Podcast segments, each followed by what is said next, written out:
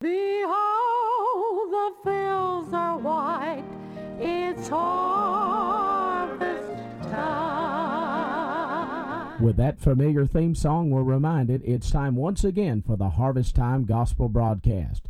This is a daily broadcast with special emphasis on missions and world evangelization under the direction of Dr. Stennett Ballou of Resaca, Georgia. And now, here is Brother Ballou and today's broadcast. Thank you and greetings, radio friends. What a joy and privilege it is to come to your place of listening and share together with you another Harvest Time broadcast. I praise the Lord for this open door, this heavenly privilege uh, that our Lord allows us day after day together by the radio and to study the Word of God together. I trust that if it's at all possible, you'll get your Bible and follow along with us as we open the Word of God today. We're turning again in our Bible to the book of Acts, chapter number 2, and we're continuing our study on the consequence of the Spirit filled life. We looked earlier at the command to be filled, then we looked at the contrast of being filled, and now we're looking at the consequence of being filled with the Spirit of God. And after spending several days exposing the erroneous teachings of the effect and consequence of the Spirit filled life, we begin our study looking at what the Bible does teach about being filled with the Spirit of God. And I said to you on the previous broadcast that a person who is filled with the Spirit of God will provide fellowship in spiritual things. We read over in the book of Ephesians, chapter number 5, where the Bible said that that man who is filled with the Spirit of God will be speaking to himself in psalms, in hymns, and spiritual songs, singing and making melody in his heart to the Lord. And he'll be submitted one to another, and he'll be giving thanks for everything to the Lord. And so we looked at the fact that he will provide fellowship in spiritual things, not in things of the world, not in carnal things, but in spiritual things. And then we saw number two the man who is filled with the Spirit of God will possess the fruit of the Spirit. And we went to Galatians chapter number 5, and in verse number 22 and 23, we looked at that nine cluster fruit of the Spirit, which the Holy Spirit brings into the life of every believer when they're filled with the Spirit of God. I pointed out to you that that person who is filled with the Spirit of God will possess the fruits of love, joy, and peace. And this will be the effect of the Spirit filled life toward self. And then I pointed out to you that the person who's filled with the Spirit will possess long suffering, gentleness, and goodness. These deal with his relationship with others. And then I also pointed out to you the person who is filled with the Spirit will have faith, meekness, and temperance. And these deal in his relationship with God. So a person who is filled with the Spirit of God will provide fellowship in spiritual things. He'll possess the fruit of the Spirit, and then he'll practice faithfulness in service. We looked at those. And then on yesterday, I began looking at the effect of the Spirit in the life and ministry of an individual. And I said to you on yesterday that when a person is filled with the Spirit of God, it will affect their witnessing. And we looked at several passages in the early chapters of the book of Acts as proof text of our preaching. Let me just remind you again. Our resurrected Lord said immediately before his ascension, But you shall receive power after that the Holy Ghost has come upon you, and you shall be witnesses unto me, both in Jerusalem and in all Judea and in Samaria and unto the uttermost part of the earth. And I know you're in this verse. It said, When the Holy Ghost is come upon you. But as you studied in the book of Acts, where they were filled with the Spirit of God, it bears the same fruit. Notice the Bible said in Acts chapter number 2, in verse number 4, he said, And they were all filled with the Holy Ghost and began to speak with other tongues as the Spirit gave them utterance. You want to know what they said? The latter part of verse number 11. Those listening said, We do hear them speak in our own tongues the wonderful works of God. Then we look down in verse number 32 and verse number 33. And here's what Peter is preaching when he is filled with the Spirit of God. He said, This same Jesus hath God raised up, whereof we are all witnesses.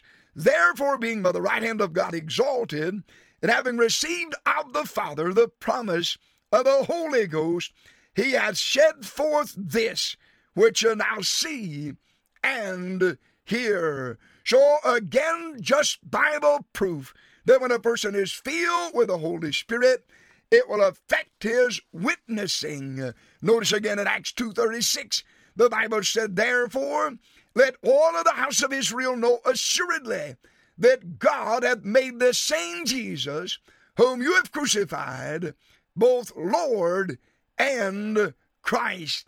Again, we read in Acts chapter 4, verse number 8 through verse number 10, where the Bible said, Then Peter, filled with the Holy Ghost, said unto them, You rulers of the people and elders of Israel, if we this day be examined of the good deed done to the impotent man, by what means he is made whole, be it known unto you all, and to all of the people of Israel, that by the name of Jesus Christ of Nazareth, whom you crucified, whom God raised from the dead, even by him does this man stand here before you whole.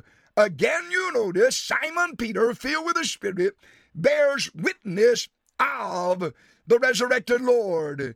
In Acts chapter 4 and verse number 31, the Bible said, when they had prayed, the place was shaken where they were assembled together, and they were all filled with the Holy Ghost, and they spake the word of God with boldness and with great power gave the apostles witness of the resurrected Lord, and great grace was upon them all.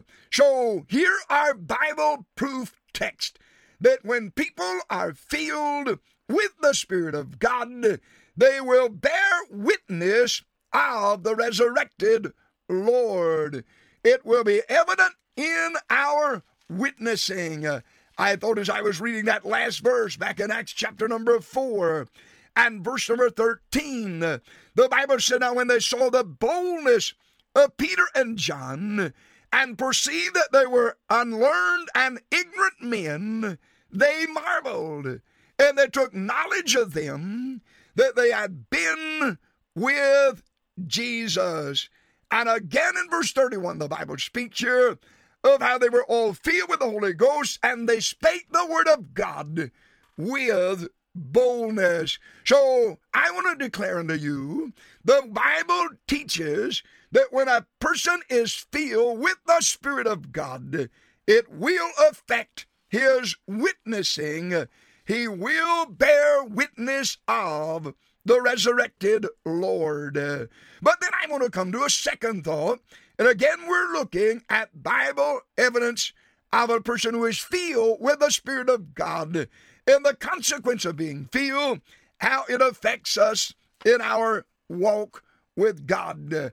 I say, first of all, it affects us in our witnessing. And then may I say to you, number two, that when you're filled with the Spirit of God, it will affect you in your worship.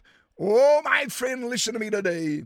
It's impossible for us to look at these verses that we've just looked at in the book of Acts and watch them witness as they're filled with the Holy Spirit without sensing an atmosphere of worship in their gathering together. As they were witnessing, worship just seems to permeate the whole activity that they are involved in.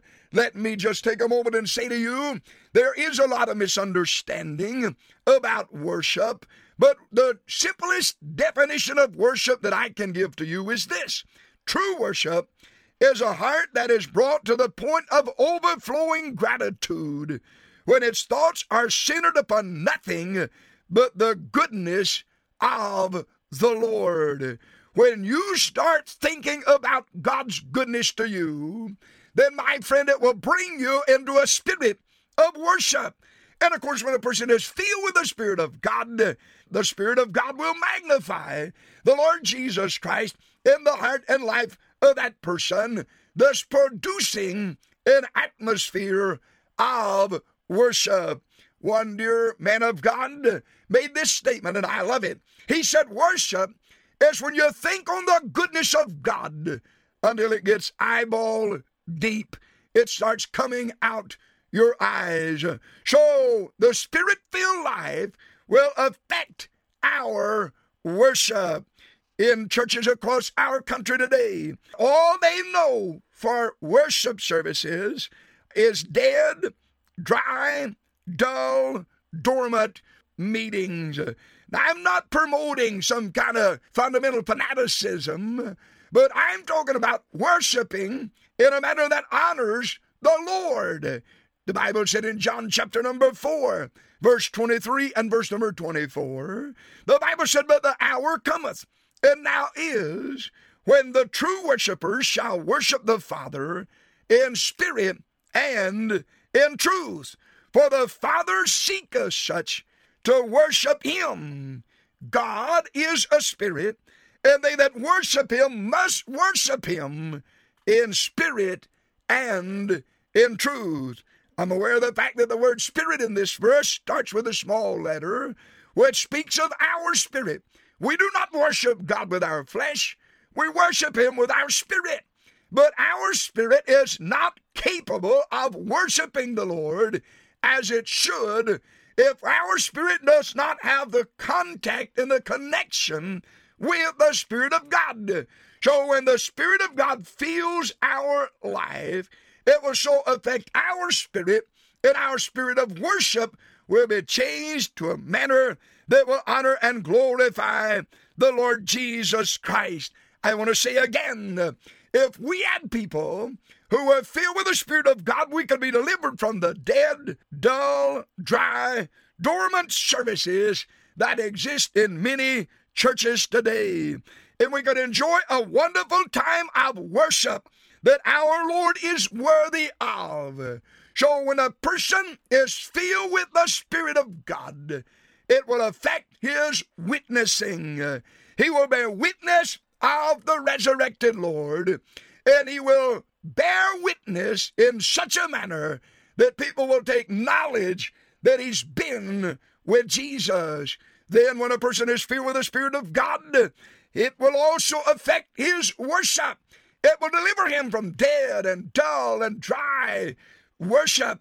When a person is filled with the Spirit of God, they will worship God in spirit and in truth. So, when you're filled with the Spirit of God, it will affect your witnessing, it will affect your worship, and the Lord willing, on the broadcast tomorrow, we'll look at other areas of our life that will be affected when we're filled with the Spirit of God. Father, take the word, use it to your glory. I pray in Jesus' name. Amen and amen. Behold, the fields are white.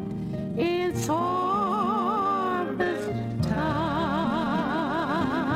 Well, I trust you're enjoying this study on the Holy Spirit. Let me remind you that I do have a book that I wrote on the person and ministry of the Holy Spirit. And if you'd like to have the book, I'd be glad to send it to you.